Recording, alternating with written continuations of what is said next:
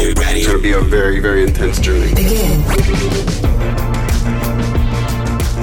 What's up, everyone, and welcome to episode 92 of Frame Skip, your weekly video game podcast hosted by one of the five of us. I am Austin Eller, and I'm joined solely tonight by my good friend, George McCorkle-Jones Loftus. That's me, baby. How are you, George? Privileged. I'm good. I feel privileged because I've been able to record solo podcasts now with every cast member except for Coach. That's true. He's the only one I haven't been able to one-on-one with. Yeah. Well, Coach needs to get on here. He needs to, you need to round out the series of podcast hosts, I guess. You need to get a one-on-one with Coach. Yeah. Talk Coach, about I'm going to say what no one else has the courage to say. Your kids would rather listen to you on a podcast than talk after school about some tutorship program. So stop tutoring and just play your podcast. Come back to us, Coach. We miss you.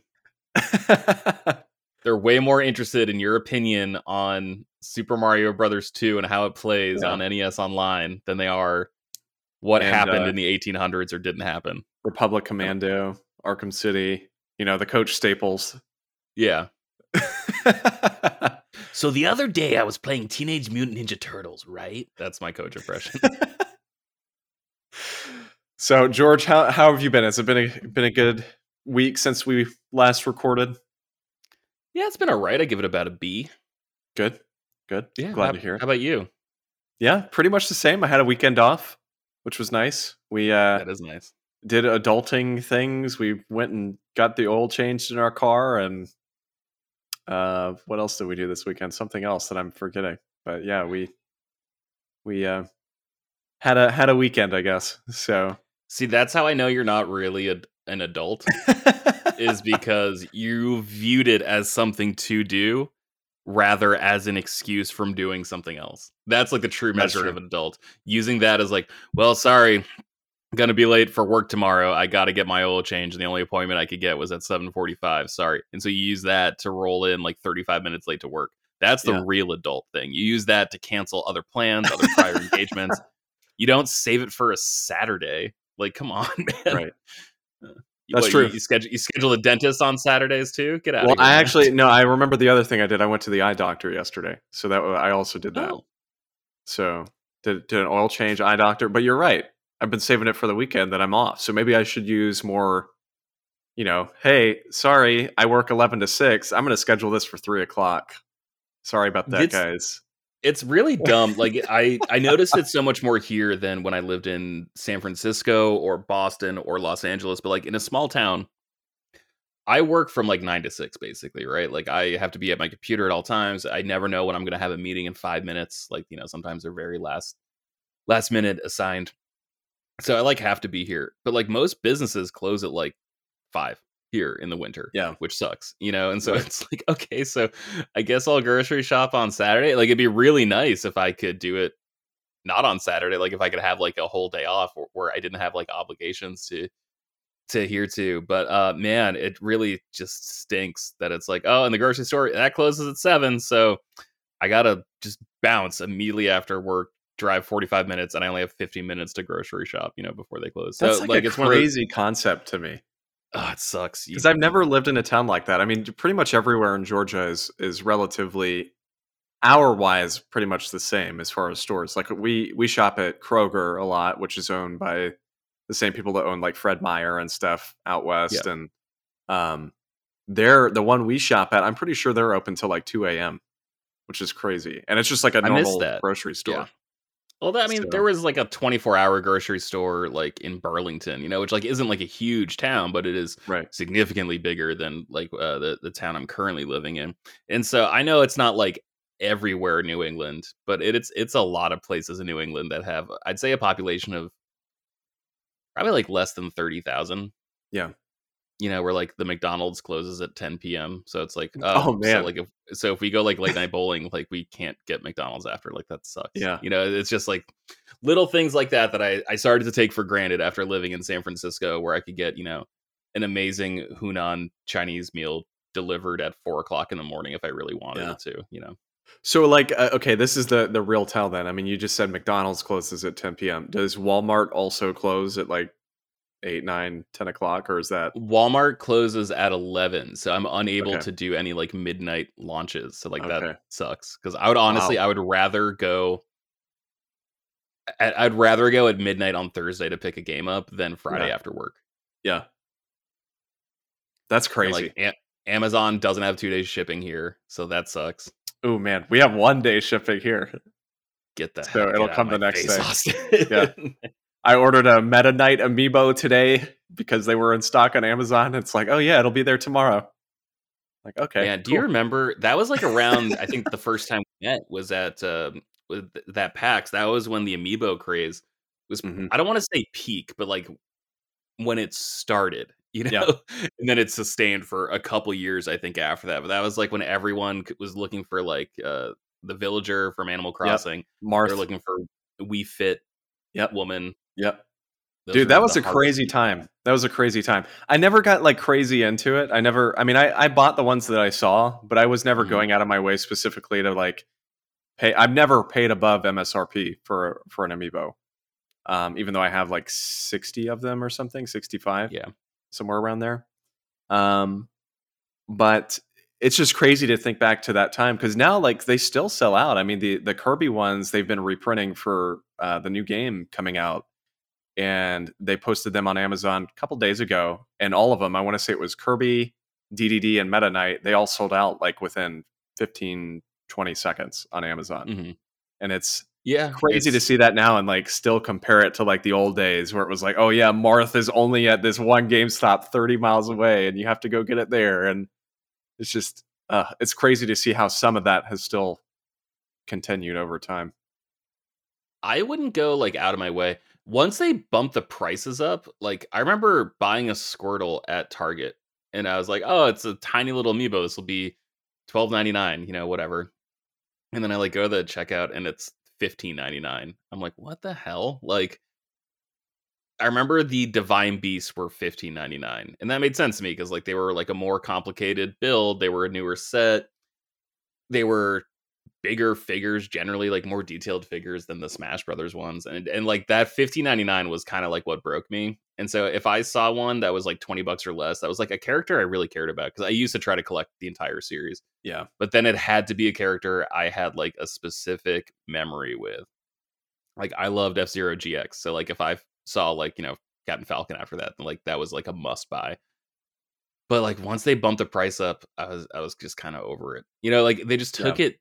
They took something that was like fun and like inconsequential, like, oh yeah, like $12, like that's, you know, 5 of those will buy a game, like that's nothing. But then like once it became $15.99, it's like, well, with tax that's $18, that's a third of a game, you know, like it was just like me doing like that head math.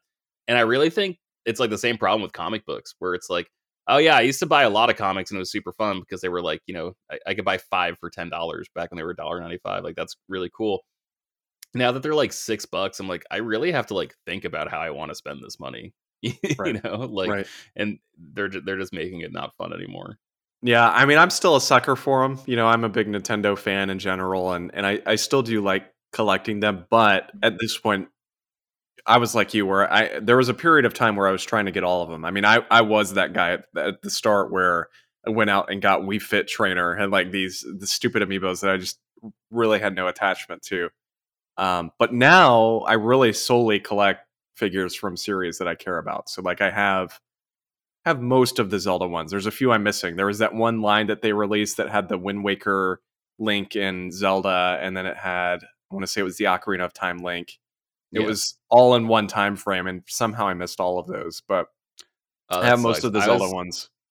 I got the Ocarina of Time one. I really like that one. Yeah. I got Link's Awakening. I think I got that one. Like I do have that one. Remake one. Yeah. I got Midna.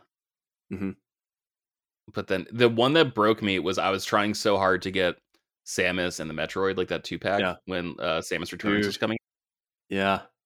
That was like impossible for me to find. I really think like that was like the one that like helped me quit. You know, like the fact that I couldn't get that one, I was like, well, all right, the streak is over. Like there's no point in starting up again. Like it's done. I do have those. And honestly, I don't remember how I got them.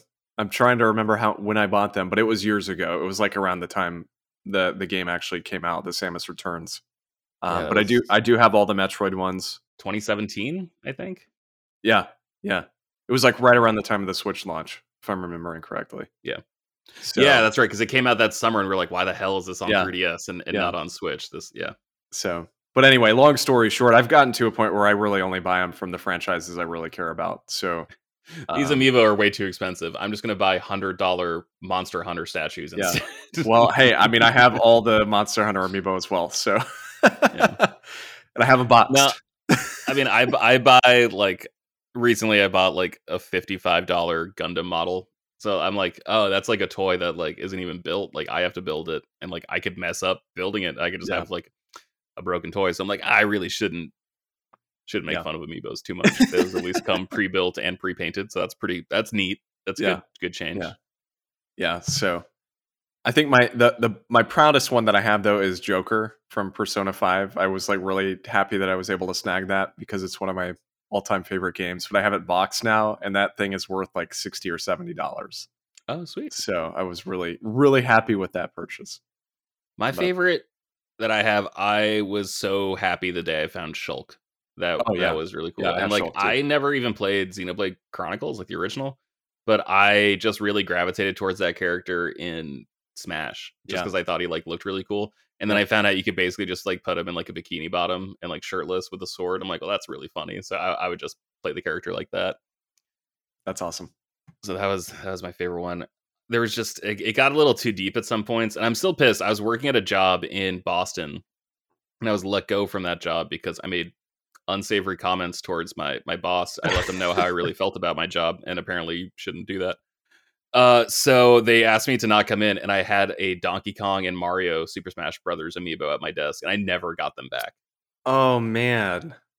And those are that like sucks. Those are like pretty hard to find now. Yeah. Pretty pissed off actually. Yeah. I never got Donkey Kong. That's one of the ones that I don't have from the original. Yeah, that's the one I'm still trying to track down because like that's the only character I play as in Mario Kart. Like he's naked and he just wears a tie. That's hilarious. Like, yeah, I want to play as that guy. He seems like a cool guy. Well, awesome. I mean, George, I guess kind of moving away from amiibos here for a second. Have you been playing anything that you want to talk about on the show this week?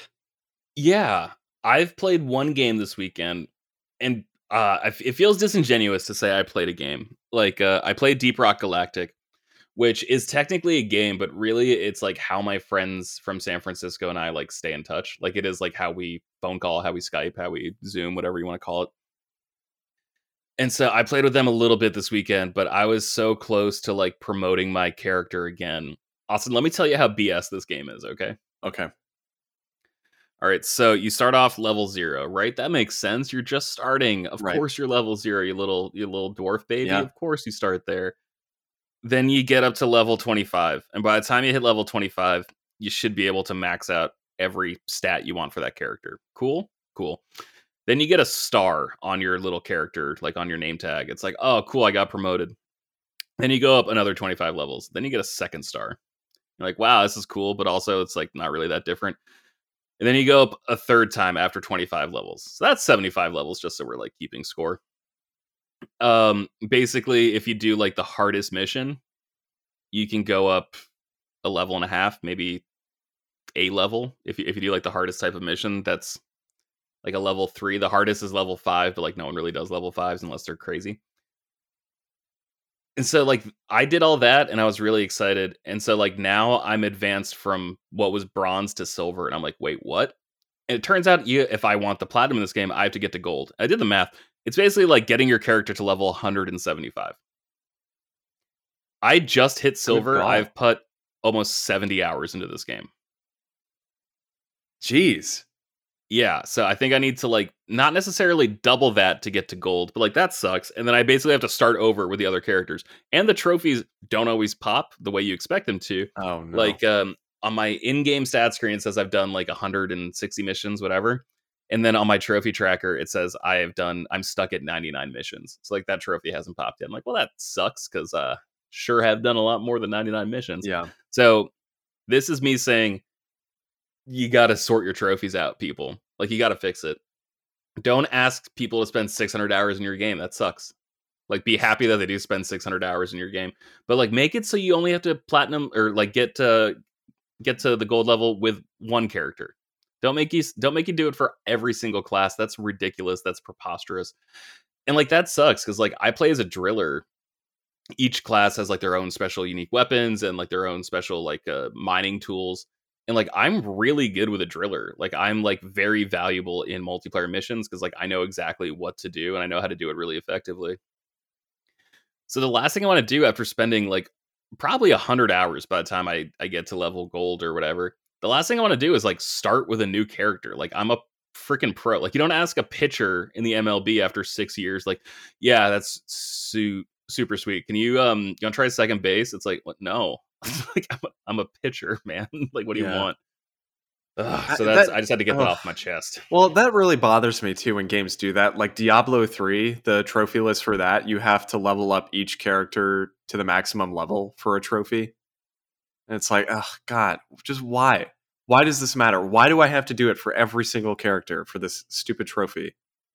They need to start doing it that like Uncharted did, right? Yeah.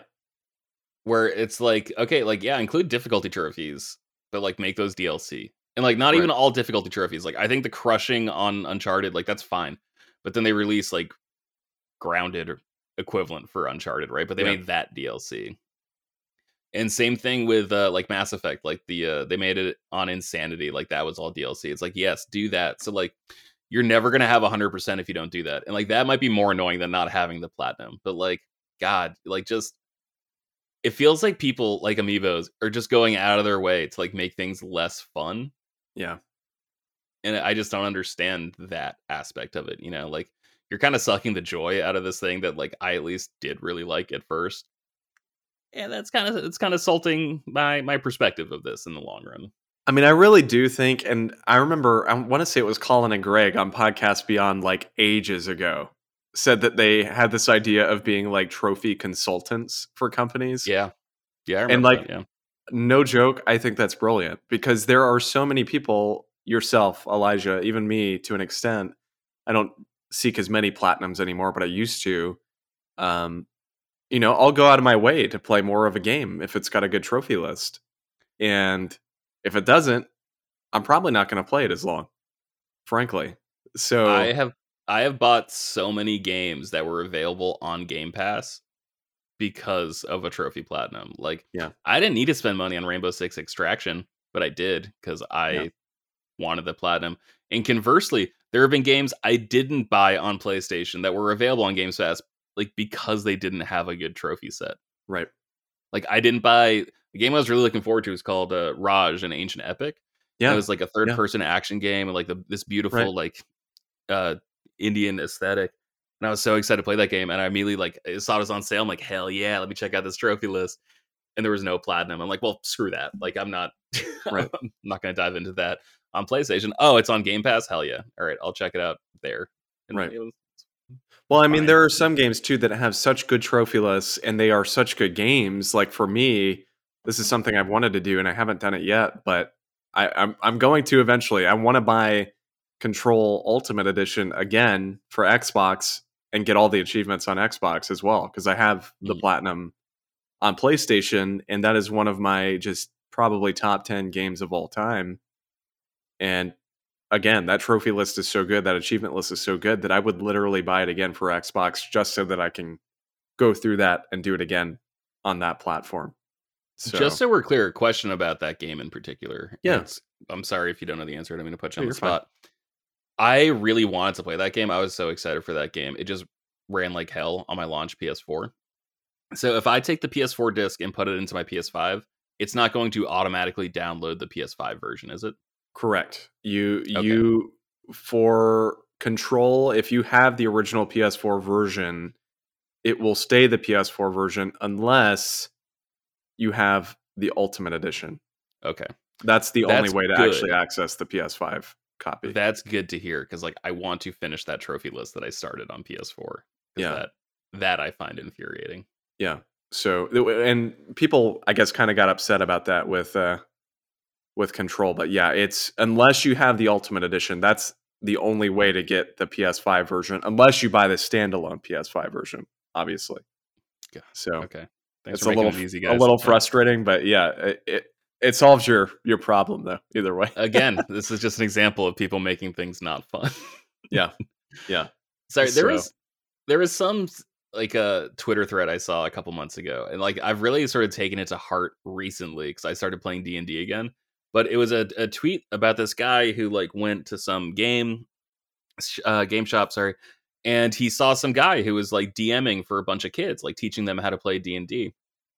And like the kids like came across a dragon or whatever, and they started fighting it. And, you know, they managed to like slay it after a whole bunch of turns. But the guy who saw this noticed that like the guy wasn't writing anything down. And so he like approached the guy after the game. He was just like, hey, how'd you know how much HP like the dragon had? Like, how'd you know like when they actually killed it? And he was just like, oh, they killed it when it stopped being fun. Like the point of this is for it to be fun. Like I'm not going to sit there and like wait for them to min max their rolls, you know, so they can get 140 HP dragon down. Like they played it until it was fun. They accomplished a challenge. They had like really cool stories. Like that's the point of this, is to like make things easier and like make things more enjoyable. Yeah. And since I started playing D&D again the past couple weeks, like that's all I can think about is just like what is actual fun game design versus like what is expected versus what is profitable, I guess, you know. And it's just like weighing those three pillars. Yeah. I mean, that's I don't know how much you want to keep talking about Deep Rock, but I was going to say that's actually something I'm starting to notice with Gran Turismo 7. Which is really pretty much the only game I've been playing the past week, where it's a fun game. I mean, I think it's great. I think it's really well made. I know it's gotten a few criticisms because of its graphical capabilities, I guess, compared to Forza Horizon 5. And that doesn't really bother me too much. I mean, I do think Forza is probably the better looking game, to be honest with you. But it's just not the kind of game it is. You know, Forza is all about the huge vistas and traveling through mountains and rainforests and stuff. And that's not what Gran Turismo is. Yeah. But anyway, long story short, you talk about fun game design. And the thing I'm starting to notice with Gran Turismo is the game is so money hungry that it's starting to lose me a little bit. Like as far as you basically... In 7, you have these cafe missions, and basically the cafe is like your main story mode. And so you'll go to this cafe, it'll give you like a cafe menu or whatever, and it'll have 3 races that you go and complete. And when you do those 3 races, it'll give you a new car. And it's kind of taking you through categories. So like the one that I just did, if I'm remembering correctly, it was Japanese rally cars. So I did 3 races. And I got like a Subaru WRX and a Mitsubishi Eclipse, or a Mitsubishi I can't think of the word right now. The other rally car, I can't think of the name, but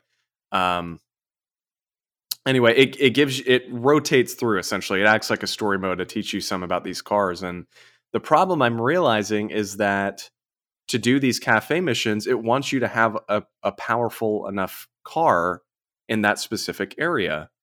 And so like the one that I did today, I had to upgrade, I think it was a Subaru that I was using, and I had to upgrade it, but to get it to the level that it recommended in order to complete these races, I literally had to blow through like probably 250,000 credits, which is at least 10 races worth of credits. And I mean, that's like a solid couple hours of time. Yeah, which is really rough because I looked up a whole bunch of Deep Rock Galactic videos just because I think we're having like a very similar conversation just across like I think we are 2 games. And I just remember searching. I'm like, there's got to be a better way, man. So I just like Googled like, you know, how to level fast in Deep Rock Galactic today. And someone just wrote, just play the game. And I'm like, okay, but there's a difference. Like I enjoy playing this game, but you're asking me to play this game for 600 hours. And like, I understand, like, this is on me. This is my personal thing. 'Cause like, I want this trophy, and maybe part of me wants a trophy because it is supposed to take 600 hours. And like, if I get that, that's like a more meaningful trophy. Maybe that's like something subconsciously I need to like actually examine about myself before I start committing to it. But it's just, it's like, I understand this is the progression of the game, but it's like, you couldn't have made it so it was like 5 races. Like, that's still like a lot of time to sink into something. And like, it gives me like something to look forward to when I actually do gather enough credits. But it's like, are you really telling me that like I need to earn this by doing 10 rates? Like, I need to spend an hour to earn 1 car. Like, it's almost the same conversation with Elden Ring, right? Where it's just like, everyone's talking about difficulty when people say the game needs to be more accessible. It's like, no, we're actually not talking about difficulty. No, like, it's not difficult to earn these cars. It's just like, you purposely designed it to be so time consuming, right? That it's like inhibiting my way to enjoy the game, you know? Like, well, it's a, yeah. I mean, I guess the thing is, at the end of the day, right? Yeah, for sure. The thing for me with Gran Turismo that bothers me is the way it's set up, essentially, is to progress in the story mode. It essentially forces you to go do, like I said, 10, 15 other races in between each cafe menu so that you can go and get the car that you need to actually do the next story stuff. So there's really no real progression. It's like, all right, you'll do a few story races, quote unquote, and then you're just like screwed. Like, you have to go figure out how to make money and come back after to like get to the next mission. So that really bothers me. And I don't know if that gets better over time. You know, I've only put maybe 10, 15 hours in, but at this point, it's like, man, I really, maybe this is like a personal problem. Maybe if I had more time, I wouldn't be so concerned about this, but I feel like I really just want a game that respects my time and like a game where I can sit down and play it and feel like I actually did something instead of grinding away for unnecessary money and races in a game where I just want to progress. Well, that's like when we had Seth on a couple months ago, he was really confused as to like why we liked Miles Morales more than like the, you know, Peter Parker PS4 Spider-Man game. One, I just thought it was like a really good emotional story, and I thought that meant more. I didn't really care for like the Peter Parker Spider-Man story just because I feel like I've seen similar enough stories before, but like I thought that was like one of the better Miles Morales stories. So that's why I really latched onto it.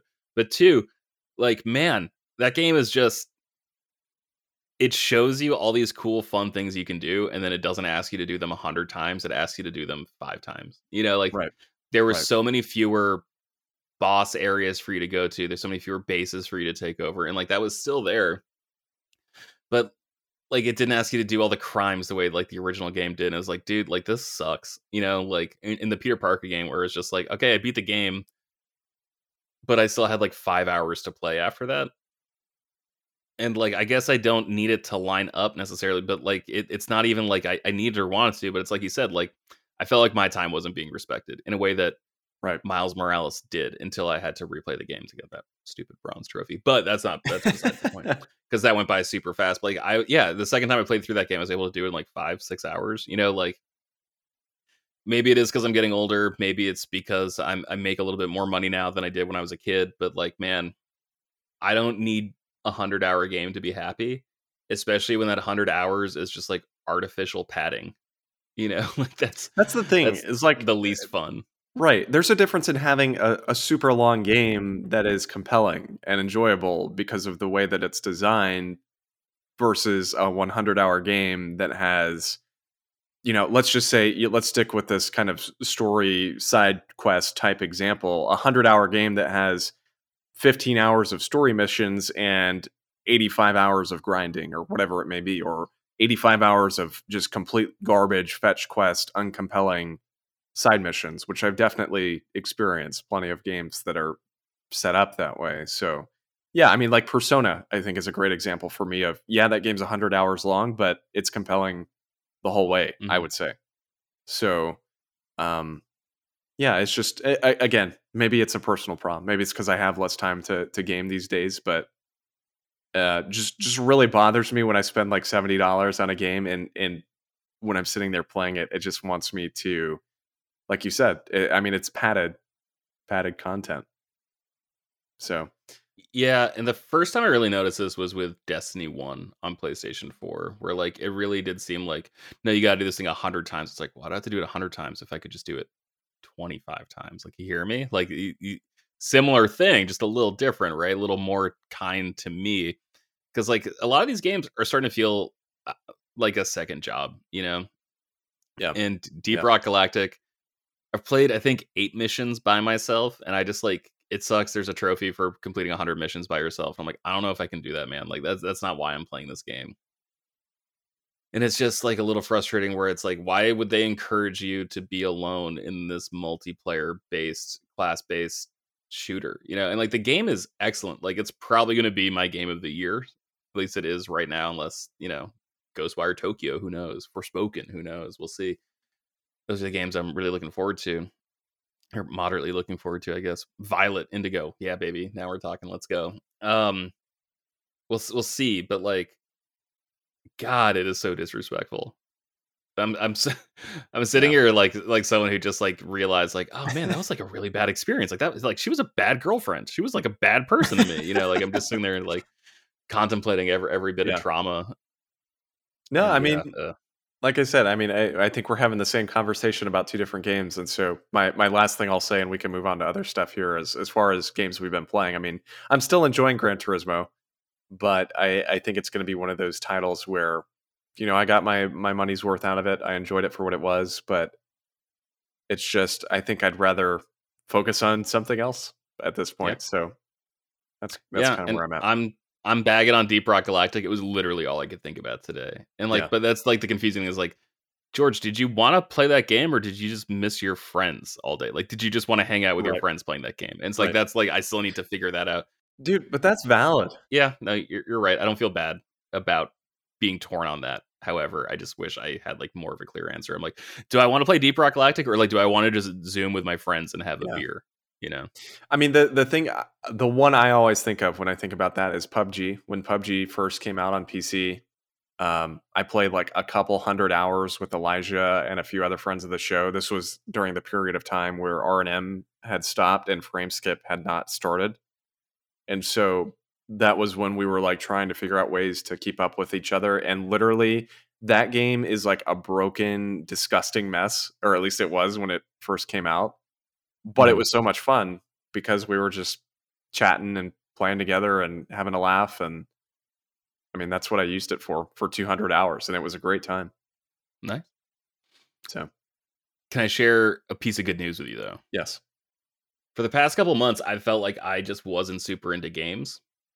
And I feel like I'm slowly getting over that. Like, I feel like I'm starting to get excited about games again. Yeah. So I need to review my gaming goals for the year. Okay. Because I think my year is starting now, and I'm ready to get into it. Also, I bought a whole bunch of games off eBay for Switch, and I'm very excited. Ooh, awesome.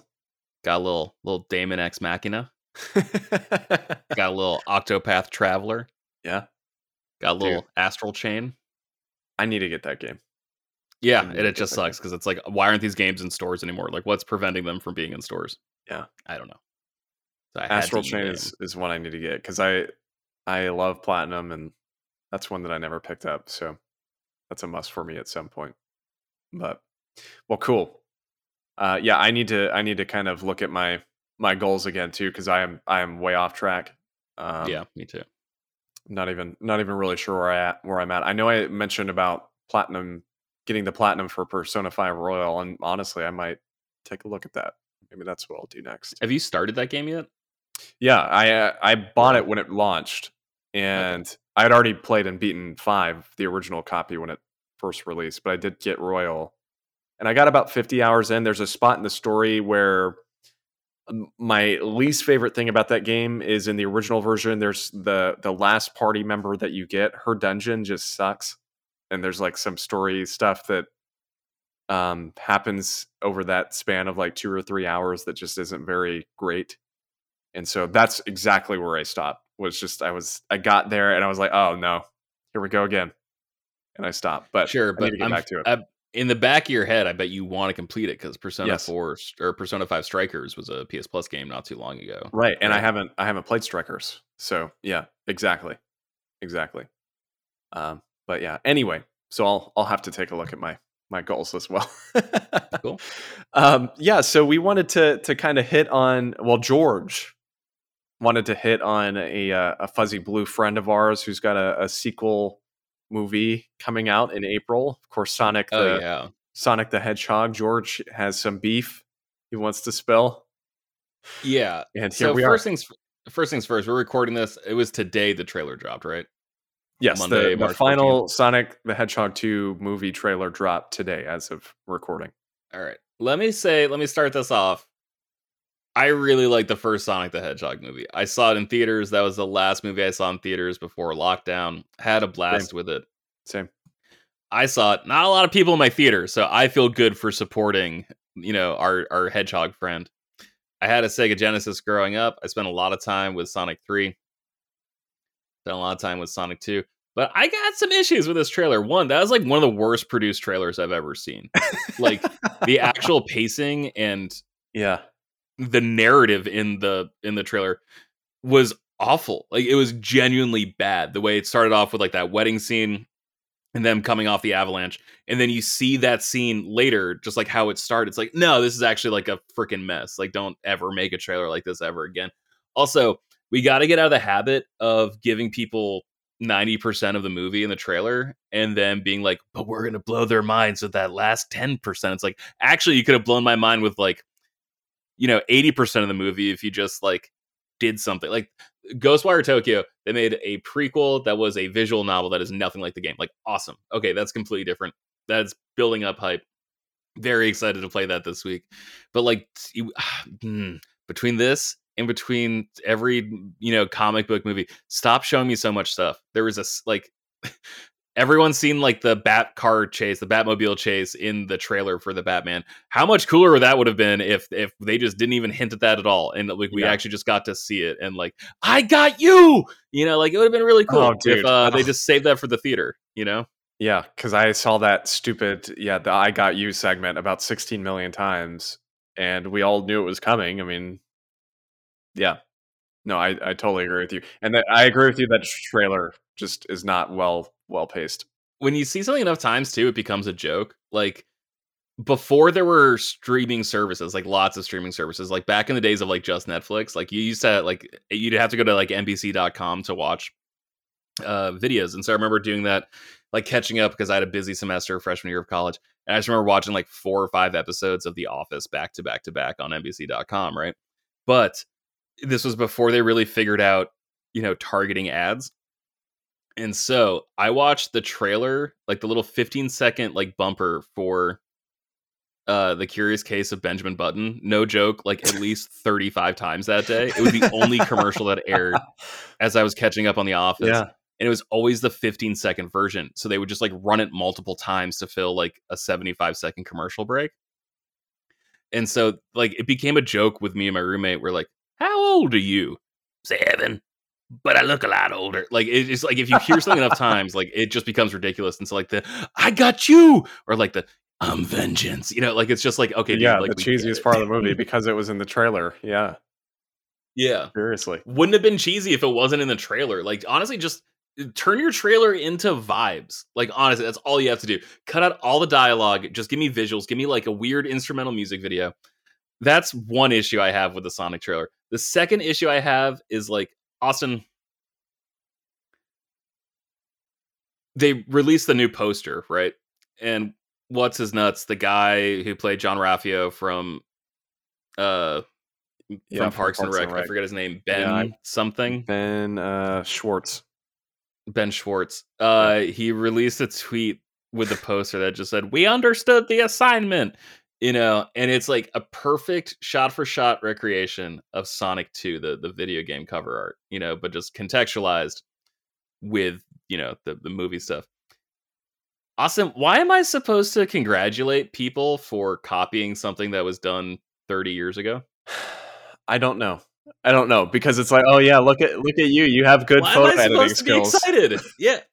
Why am I supposed to be excited that it's like, oh, good job. You remembered the game you were basing your movie off of and you just like copied the cover art 1-for-1 for your movie poster and like that's supposed to impress me? Like I don't understand the hype. Everyone I saw on Twitter today was just like buying in. They're like, oh, this is going to be so sick. It's like, why? Why is this the reason it's going to be so sick? I'm excited to see it. I'm going to buy it on Blu-ray the day it comes out because that's what I did with the first movie. But like, I guess I just don't understand the pass everyone's giving it just because they like crib their own homework, you know? Yeah. Well, yeah. Look at their, like I said, look at their amazing Photoshop skills. This must mean it's going to be a fantastic movie. I'm so happy that they were able to make this look the same as the Sonic the Hedgehog 2 cover art. Yeah. Like, okay, good. That only came out 31 years ago. Like, dope. Good job, guys. And so, I don't know. I'm excited for that. It was the worst produced trailer I've ever seen. The poster gives me nothing to look forward to. I'm like, okay, great. That's dope. Yeah. Yeah. No, we'll see. I mean, I'm excited for the movie, but like I said, I think I loved Sonic 1. Like you said, I was in the same boat. That was the last thing I saw before the pandemic started. So interesting memories there. But I told you this off the air though. And the thing is, for me, this movie feels like it's really aiming at me specifically, like my generation, because Sonic Adventure was like the jam back in the day, and this really feels like, to me, it's really aiming at that audience specifically, because you've got the snowboard scene, you've got the like scene of Tails like with like the lasers and stuff pointing at him. I mean, this is like for sure trying to get that, you know, mid to early 20s audience on board, and that's so weird to me that you say that, because like I hate to sound like the guy from that Curious Case of Benjamin Button trailer, but Austin, how old are you? I'm 26. You're 26. All right, so I'm 5 years older than you. I'm 31. I'm going to be 32 in July. How were you possibly aware of what was happening in Sonic Adventure, like on Dreamcast? Like genuinely, because like I was 10 years old playing that game. I thought that game was like a mess. You know, like that game I think is like genuinely bad. It's got awesome vibes. It looks super cool. The music's awesome. But it's like a bad game. Like the parts are so much greater than the sum, you know? So how did you, as an actual fresh out of diapers person, and I'm not trying to be offensive, but. Well, here's the thing is I played the GameCube versions. So I was probably about the same age as you when I played them. Maybe a little older. Okay. Yeah. Okay. I never had a Dreamcast. So I played the DX, I guess. And then Battle was the version of 2. But no, it was for sure confusing, like 100%. But the thing is, and no joke, like I agree with you that those games are rough and they're really hard to go back to. But I actually did just replay them about 2 or 3 years ago. And the nostalgia factor for me is so strong that I still really like those games. Like I actually really enjoyed replaying them on the PS3 HD remasters. So that's really sweet to hear. That makes me really happy. But it's funny. That's I know that they're rough. They are rough. That's actually why I don't like Ocarina of Time that much as a game, because I was so young when it came out. I just remember being frustrated, like unable figuring out like what to do. And then by the time like not Majora's Mask, Wind Waker came out, and like Twilight Princess, like I like those games way more because I was like actually understanding what the developers were trying to teach me, you know? Like I don't know what it was about Mario, but like I was able to get that one a little better. I struggled a lot as a kid, like in the attic of Mario 64. Yeah But yeah, that was why I still don't really care for Ocarina that much, and like why I think Wind Waker is probably the best one of all time. Yeah, I get it. And so that's the only reason I was asking, is because like, dude, you were so young when that game came out. How did you possibly figure that out? Like that would have broken me. You know? Yeah, I mean, I don't know. I was always a big Sonic fan though. I played a lot of Sonic games when I was younger. And did you like the cartoon? Were you old enough for the cartoon? Yeah. Sonic X? Yeah. Or are you talking about the old ones? The old ones from the 90s. Like back I've never watched the old ones. I watched Sonic X when I was younger, yeah. I never watched the original. I think they're on either Hulu or Netflix. I think they're really dope just because like they feel super 90s. Yeah. And so I dig that. But I don't know. Mileage may vary. I need to watch them at some point. I mean, I have heard they're good. And Sonic X is ridiculous. It's kind of in the same vein as Adventure. It's like just it's cheesy as hell, but it's enjoyable. It's got a great opening theme. So that's good. Is there a weird robot chicken type thing on there. Is there a weird robot chicken? I don't know. I'm not sure. Well, that's one thing that the 90s cartoon, one of... I honestly like the cartoon, but I cannot tell you the difference between Dr. Robotnik and Dr. Eggman. Is there a difference? Well, they're the same person. They're the same person, but like, why do they have the different names, and why are they referred to one as opposed to the other? Like, is it like the Japanese name? That's a good question. I'm not really sure how that started. Robotnik is his actual name, okay, but Eggman is a nickname. Okay. So I do know that. I don't know if maybe it started off originally as, you know, in the American versions, he was Eggman, and the other ones he was not. I don't know. So one of his henchmen on the cartoon, the 90s cartoon, was a robotic chicken. So that's why. That guy meant a lot to me. He was a good villain. What was your platformer of choice, like when you were a kid? Because mine was for sure Sonic. Like I played the living crap out of Sonic 2 and 3, and the advanced games, actually, I played a lot of. Mine was Mario 3 on NES. My grandparents had an NES, and we had an NES, but they had so many games because they had so many grandkids. And so they basically just had like a collection. So like every summer, the grandkids would like go visit like every single one of them. Right. And so we would just have so many. So Super Mario 3 is like probably my favorite platformer of all time, because it's like the one I spent the most time with just as a kid. I still don't think I've ever beaten that game, you know, despite all the hours I've poured into it. Yeah. Besides that, like recently, I've been trying. I never got 120 stars in Super Mario 64, and that is something I am slowly chipping away at in like the All-Stars collection. Yeah. But I don't play that game enough to feel like comfortable bringing it up on the show. But that's like my, you know how like when you like get home and like you're tired and you're just like doom scrolling like before bed, and you're just like getting depressed. Like I try to do like a star or two in Mario. I need to do that. Stuck on one of them, and I'm never gonna get it, and I hate it so much.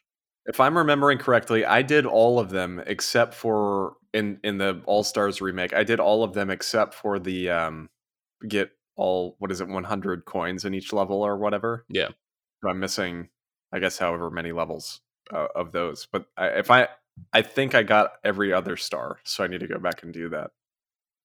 It's the wall jump on that first ice level, man. Like, I just cannot do it to save my life. Like, that ledge needs to be, like, 6 feet. It needs to have, like, 6 feet more of a drop. So, anyway, to talk about new stuff, this week, or I guess this past week at time of recording, there was a PlayStation State of Play.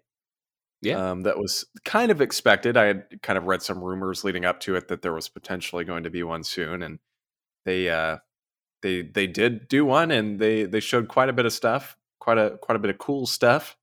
So we were going to talk about that briefly before we wrap it up here. And I guess, do you want to run down the list, or do you want to just talk about the big hitters? Or no, let's run down the list. Let's talk about let's not announce the list. Let's just get to it. First game's up, though, Dino Crisis, right? How excited was everyone for the reveal of Dino Crisis? Yeah, of Dino Crisis. Yeah, I was hoping.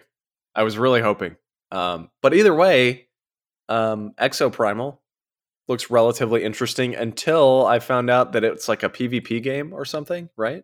Yeah, so it looked like a nice PvE, like 4 to 5 player game. And like, I was like, oh, that's dope. Like, that's like their version of Back for Blood. That's their like zombie army. Like, hell yeah. Like that sounds super fun. But it turns out it's actually a competitive game where 2 teams of 5 are going head to head.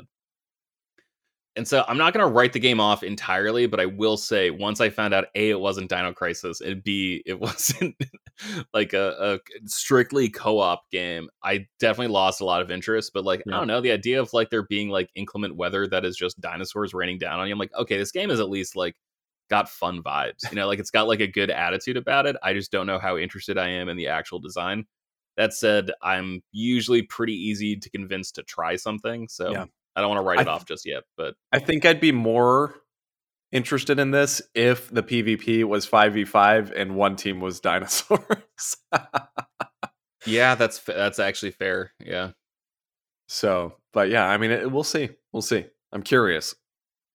They showed off some new Ghostwire Tokyo gameplay and stuff, and of course that comes out at time of recording, I guess a week and a half or so from today. Is this where they announced the visual novel too, like the demo? I want to say, I think so. I'm not entirely positive, but I want to say it was. If not, it was within the past week or so as well.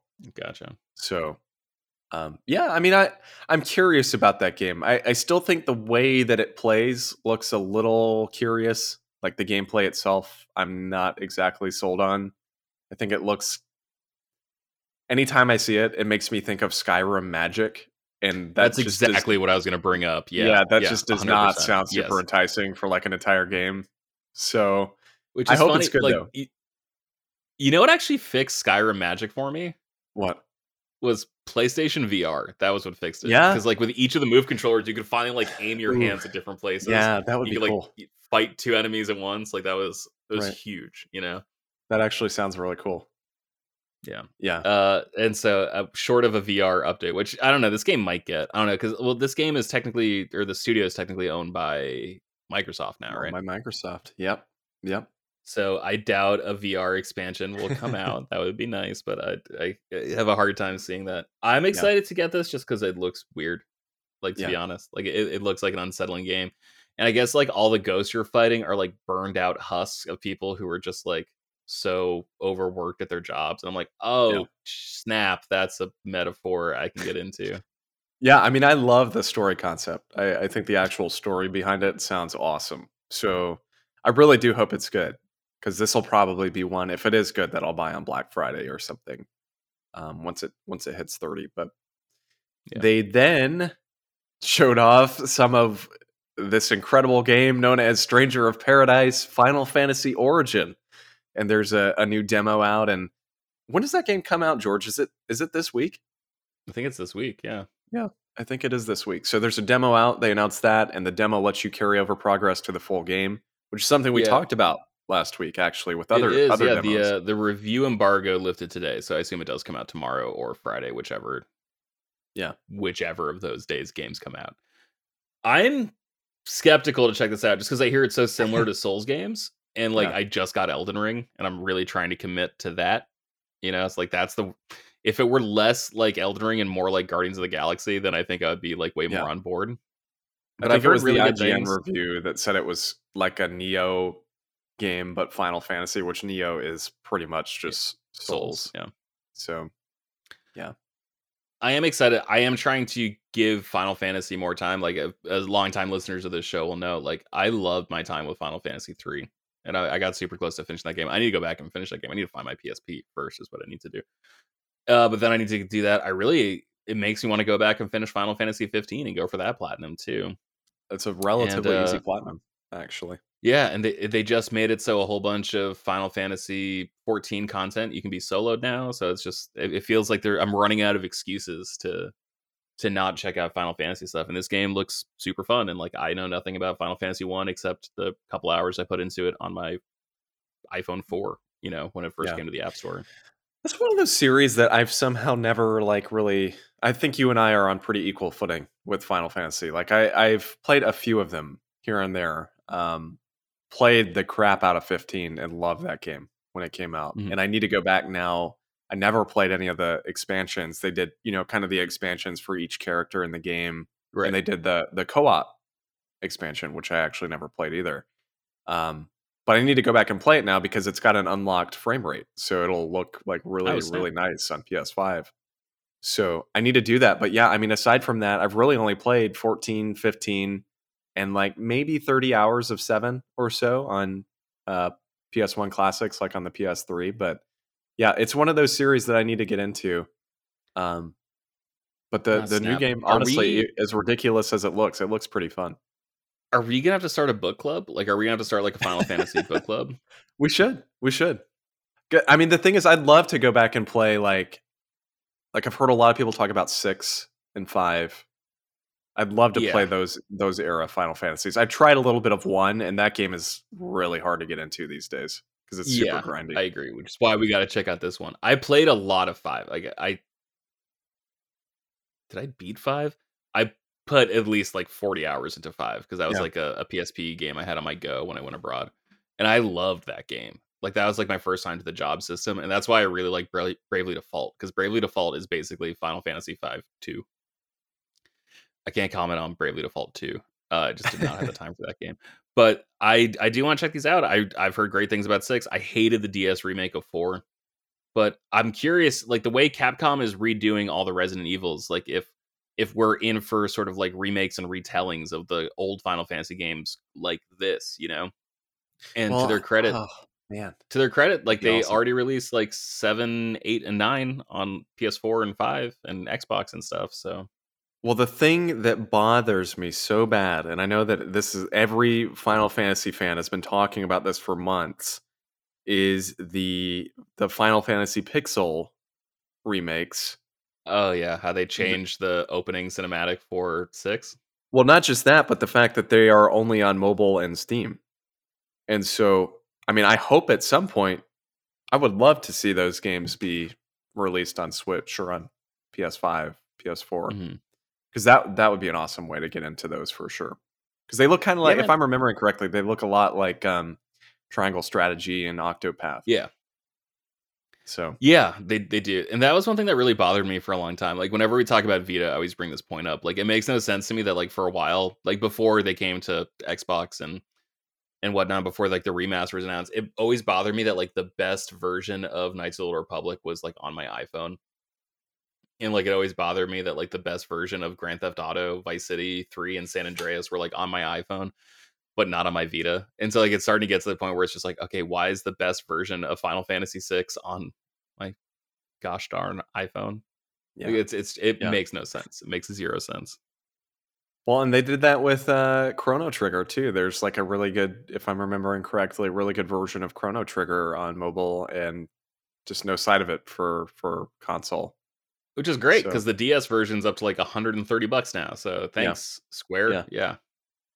Anyway, speaking of Square, they also showed off some new Forspoken gameplay. Of course, newly delayed. I want to say it's October now, if I'm remembering correctly. Yep. Correct. But yeah, I mean, that game looks fantastic. I am so in on that game, and I really hope it does not come out like just in a mismatch of other titles, which I know it's going to because it's October, but I really want to pick that one up. It looks like a lot of fun, and I really like the concept of, like, not this just generic fantasy land. Like, I like the idea of this random, you know, late teens, early 20s girl, like, getting transported into this dragon area and stuff, and, like, her reactions. I think it's awesome. A little pissed, eerily similar to a novel I've been outlining for the past couple months, so a little mad about that. Do you feel like you've played a next gen game yet? The only one that I would say would be Forza Horizon 5, which is a ridiculous statement because that came out on Xbox One. So. Well, that, and I don't think of that as a next gen game. I think of that as, like, the prettiest Xbox One game, because, like, it doesn't feel that different than Forza Horizon 4. I don't mean to bash it. Like, it's a great time. But, like, I haven't played anything where I'm like, holy crap, this is why I got a PlayStation 5. Yeah. You know, like, I'm still not there. I think I'd agree with you there. Even Flight Simulator, like, it's really technically impressive, but, like, it's not really fun. I have one where I'm like, oh, I have one. Yeah. Ratchet and Clank, the Rift Apart. Okay. I would say I would put that in the holy crap, this is, like, a really gorgeous game category. But that is it. I think that I solely would put that game. And like you said, I agree with you, but I would almost put Forza Horizon 5. But no, I totally get the, you know, it's just a pretty Xbox One game. But no. Ratchet and Clank, I think, is gorgeous. The only reason I ask is because, like, every time I see this game, this is, like, it feels to me like this is the first, like, PlayStation 5 game, you know? Like, this is, like, the first time, like, next gen is, like, punching you in the face. It's like when you see Uncharted 2 for the first time on PS3 or MotorStorm. Like, the first time you see those games, it's like, oh man, this is the power of the cell processor. And, that's a great point. Yeah. I Forspoken for sure. I get that same vibe. The particle effects always really get me. Well, it's like Call of Duty 2 and Call of Duty 4, both playable on 360, but, like, there's a clear difference between those two games, you know? Yeah. So Call of Duty 2 had better smoke. That's what it was. This next one, somebody here is very excited for Gundam Evolution, which is a free-to-play first-person shooter game for PS5 and PS4. It comes out sometime this year. I want to say it's actually been out on PC for a little while already. In Japan, yeah. I had to do a lot of research on this game, so like, where the hell did this come from? I'll be honest, Austin. I got hoodwinked and suckered the other day. I spent $40 on a PlayStation 4 game called Gundam Battle Operation, codenamed Team Fairy or something. I don't know, some dumb, stupid subtitle. It's like one of the worst games I've ever played, and I know because I've played like every single Gundam game. It is not just like one of the worst Gundam games I've ever played. It's one of the most annoying games I've ever played, where they just took like a multiplayer game that's free to play called Gundam Battle Operation, and they put like the most bare bones campaign on it. I was trying to psych myself up. I was trying to get into it. I'm like, yeah, this could be fun. Like, let's do this. The game is just not fun. It's just not, where it takes like, you fire your bazooka and then there's like 12 seconds before you can fire your bazooka again. You swing like your, you know, Heat Hawk from, if you're Zeon, your Beam Saber, if you're, you know, a Goof or a Dom, whatever. Yeah, see, that's how you know I'm a real Gundam nerd, guys. I'm name dropping the suits. Well, no, Zaku's weren't powerful enough to actually have a Beam Saber. They didn't have a strong enough reactor, so they had to use the Heat Hawk. Okay. So like, it just like, you'd swing it and then you'd have to wait like 8 seconds before you could swing it again. And like, that's how they like balance stuff for multiplayer. And it was like originally like the engine's like a multiplayer only game. This looks like Overwatch with just like Gundam skins. And like, I'm super in. I think it's so weird that like the Methus, like that weird yellow thing that like transformed and then had like the double pistols like in its hands. Like, it's so weird to me that like that is like a marquee suit in this game so far, because like I thought that suit sucked. And it was like by a character who like completely messed up in Zeta Gundam. Like the suit selection is so weird to me. And like, I just don't believe like in a world that a Zaku could compete with like the Turna Gundam from Turna. Mm-hmm. And so it's just like, all this stuff makes no sense to me. I'm fascinated. I'm amazed. I want to start streaming Gundam games now from YouTube. I think I'm going to. I rearranged my office. Austin can see my new cubicle setup right here. In addition to a beautiful desk. And I got like a bar cart that I was going to put all my consoles on and have like a switcher for HDMI so I can start streaming. I'm so excited. But I have every PS2 Gundam game except for MS Saga because I just don't like that type of JRPG where you have to customize everything down to like, you know, the leg and hand armor kind of deal. Like, that's just not my speed. But I'm going to get it because I'm an a-hole. And I'm obsessed with Gundam. I'm so excited for this game. I honestly hope it's not free to play. I hope it's like $30. Like I hope free to play is like the thing that scares me. It is free to play, but maybe they will release a version that has some content. Like, I hope so, man. It does something Gundam games have never done, which is it has speed, which I think is very, very exciting. Well, I'll try it out and we'll see what happens. Yeah, between that and SD Gundam on Switch, we got a lot of robots to mess with this year. That's true. The next thing they announced I was super excited for, which is Teenage Mutant Ninja Turtles, the Cowabunga Collection. And it's 12 old school TMNT games, pretty much ranging from NES to, I'm going to say, up to Super Nintendo. There might be a few newer titles on there, but and a couple arcade games as well, if I'm remembering correctly. And so there's some really great stuff. Supposedly, the games will have online functionality, so you will be able to play, you know, the old TMNT games co-op online, which I love the thought of that. And so I am so in on this. I really, really love Turtles games specifically. I watched some of the cartoon back in the day, but the games I've always just had a soft spot for. And so really looking forward to this. And there's also a new, this was unrelated, but there's also that new Turtles game on the way that's going to be similar. It's that side-scrolling beat-em-up style, and that looks great. Right? Yeah, it looks fantastic. When you say you watch the cartoon, are you talking about like the 90s cartoon, or are you talking like the 2000s? Yeah, the 90s. Okay. Yeah, well, just because I've heard really good things about the later series, but never actually watched them. No, I've never watched much else aside from the 90s one. But no, I've heard same thing. I've heard great stuff about the later ones as well. So this has got to be like one of the best packages ever, right? Like remaster packages. Like I think they announced it was $40.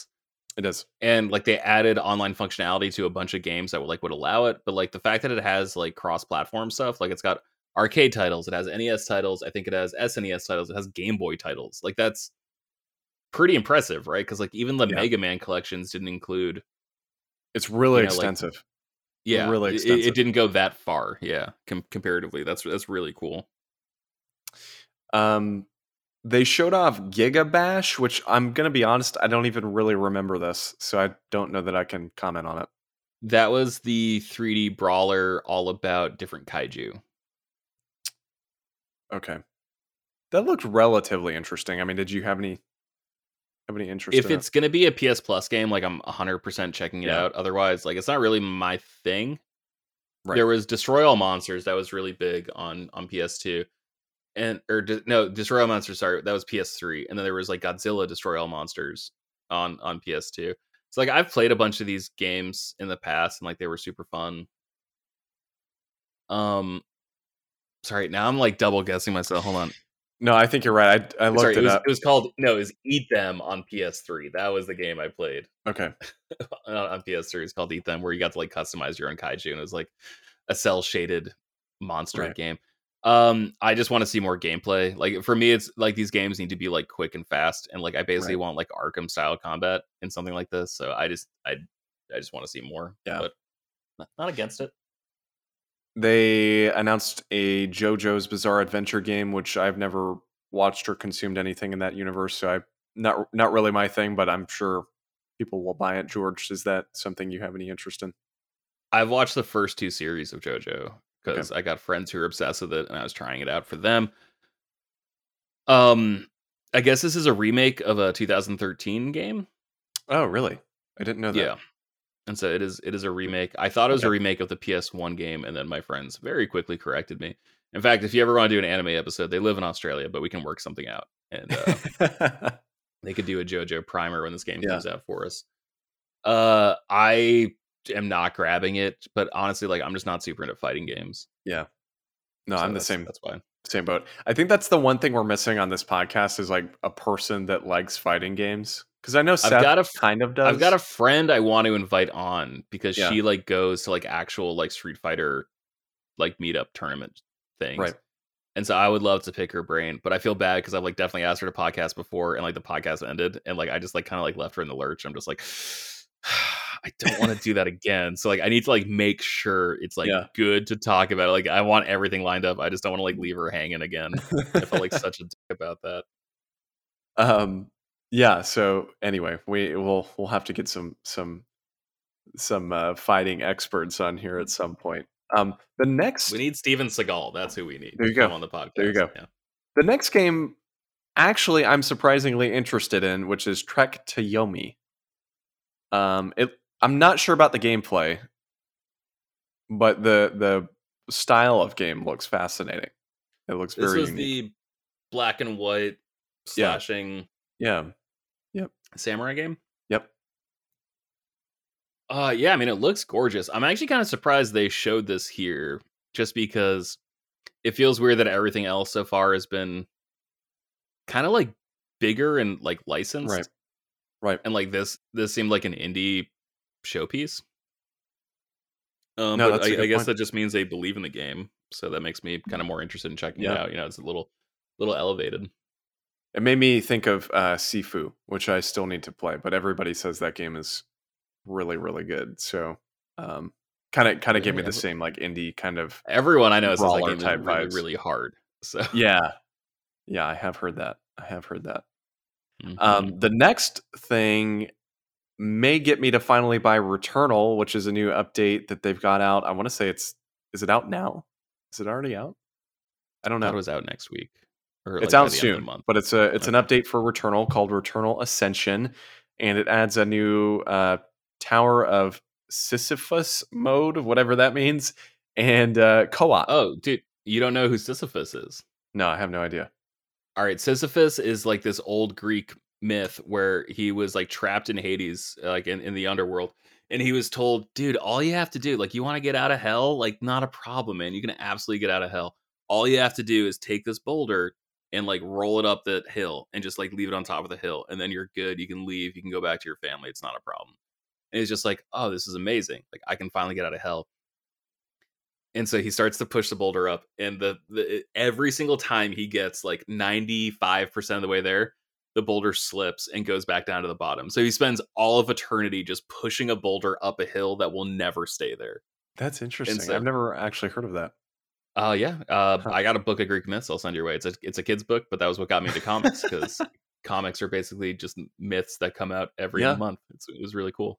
But the co-op here, though, is the thing that is awesome to me, because, you know, leading up to this, Housemarque has been known for their co-op games. They did, you know, of course, starting with Dead Nation. That was a really, really highly renowned, I guess, co-op game for PS3, and would eventually go on to do Resogun, still co-op. I mean, they've really gotten their co-op games in for sure. And so I was excited to see it coming back to this, because I may actually give Returnal a shot now, as long as I have somebody to play it with.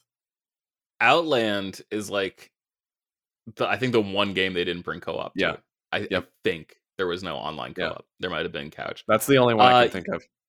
Yeah, dude, as soon as they announced this, I immediately moved this from my hard drive back onto my PlayStation. I'm like, okay, like, this game was a little much for me.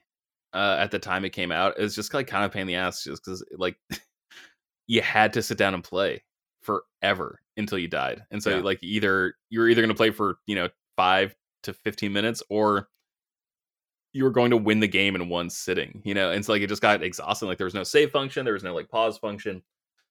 And so I think like with a person there, I have no idea if they're scaling it to be twice as hard with two people, but that's like true. I'll at least have more fun if someone else is there. That's been my big thing. I've realized like how lonely a lot of games are lately. Like, I played a lot of Pokemon Diamond last week, and there's like one scene where you have to like escort a woman through like, you know, their version of Viridian Forest. I think it's called Eterna Forest.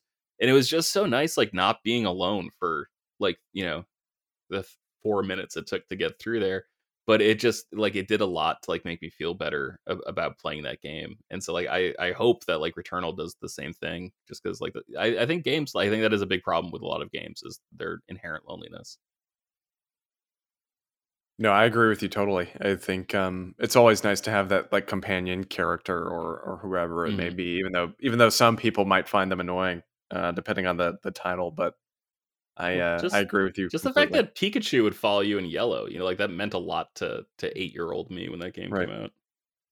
So the last two we've got here, we've got the Diofield Chronicle, which is, if I'm remembering correctly, also a Square Enix game, and it kind of looks like a Final Fantasy Tactics style game, if I'm remembering correctly. It sure does. Looks very good. Looks very, very good. It apparently has nothing to do with Final Fantasy, which kind of shocked me because it looks so similar, but had nothing to do with triangle strategy either, surprisingly. Yeah. So that's one I'm looking forward to for sure. George, did you gravitate toward that game? I have no time for this game. Like, I'm already committing to triangle strategy. Like, I don't have time to do another 100+ hour strategy RPG game. Sorry, Square. I can't believe you made two of these like back to back in like within 2 years. You're absolutely insane. I'm sure a lot of people are really happy, but like I'm already writing it off.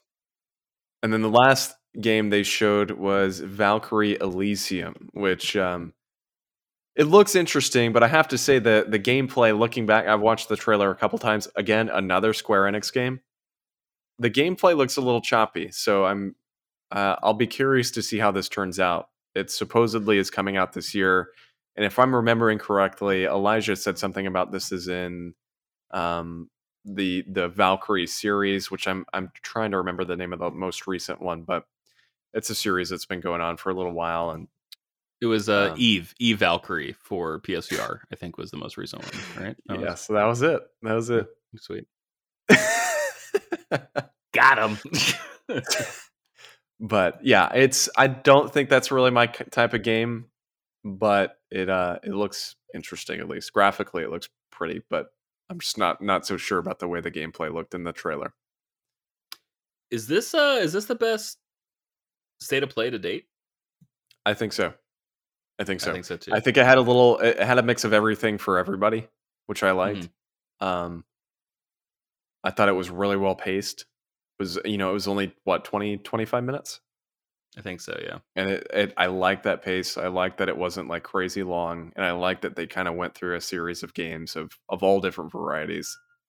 I thought it was a really, really well done state of play, which this is the first time, I'll be honest with you, this is the first time I've actually enjoyed a state of play. Because I pretty much up till now, I think they've all been really rough. It just seemed weird. Like, state of play, it felt like games that they were happy they didn't have to devote a lot of time to at E3. Exactly. You know, like, it always felt like third and fourth stringers, you know?